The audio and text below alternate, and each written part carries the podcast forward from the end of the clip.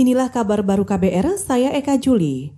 Saudara kalangan penyandang disabilitas kurang memiliki akses informasi terkait penerapan protokol kesehatan pencegahan COVID-19.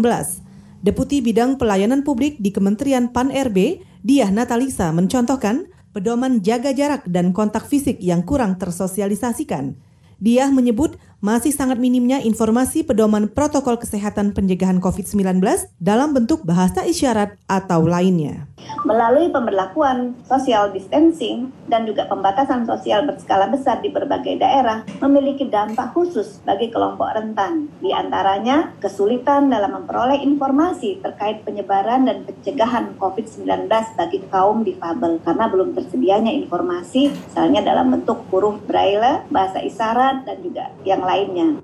Deputi Bidang Pelayanan Publik di Kementerian PAN-RB, Diah Natalisa juga menambahkan, kelompok rentan terdiri dari para penyandang disabilitas, lanjut usia, wanita hamil, anak-anak, korban bencana alam, dan sosial. Mereka masih kesulitan mendapat layanan pencegahan penyebaran dan penanganan COVID.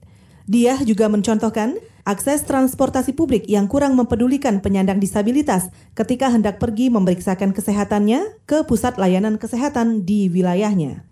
Saudara, kunci utama agar daerah bisa terbebas dari virus corona adalah dengan mendisiplinkan warga memenuhi protokol kesehatan.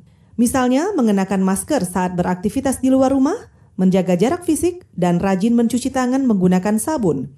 Ketua Gugus Tugas Percepatan Penanganan COVID-19 Nasional, Doni Monardo menjelaskan, hingga pekan lalu ada 92 daerah dinyatakan berstatus zona hijau atau bebas dari COVID-19. Status ini dinyatakan berdasarkan tidak tercatat lagi kasus COVID aktif. Sekali lagi, potensi untuk kembali dari kuning ke hijau pun bukanlah pekerjaan yang mudah. Oleh karenanya, kerja keras, kemudian kerjasama sangat penting. Kunci dari keberhasilan untuk mempertahankan zona hijau adalah yang pertama disiplin kepada protokol kesehatan, yang kedua disiplin kepada protokol kesehatan, dan yang ketiga disiplin kepada protokol kesehatan. Ketua Gugus Tugas Percekatan Penanganan COVID-19 Nasional, Doni Monardo, juga mengingatkan 92 daerah yang sepekan lalu dinyatakan zona hijau bisa kembali berstatus zona merah. Perubahan terjadi kalau masyarakatnya abai terhadap protokol kesehatan. Kita ke mancanegara. Korea Utara mengancam mengirim pasukan di perbatasan dengan Korea Selatan. Ancaman ini dikeluarkan menanggapi kelompok-kelompok pembelot di selatan yang menerbangkan materi propaganda ke utara. Kim Yo Jong, saudara perempuan pemimpin Korea Utara Kim Jong Un mengatakan telah memerintahkan tentara untuk mempersiapkan langkah tersebut. Militer sekarang mengatakan siap mengubah garis depan menjadi benteng militer.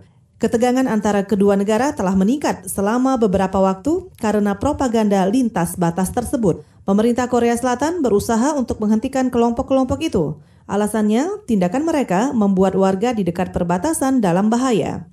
Presiden Korea Selatan Moon Jae-in pada Senin mengimbau Korea Utara untuk kembali berdialog dan tidak meningkatkan ketegangan tersebut. Saudara, demikian kabar baru. Saya Eka Juli.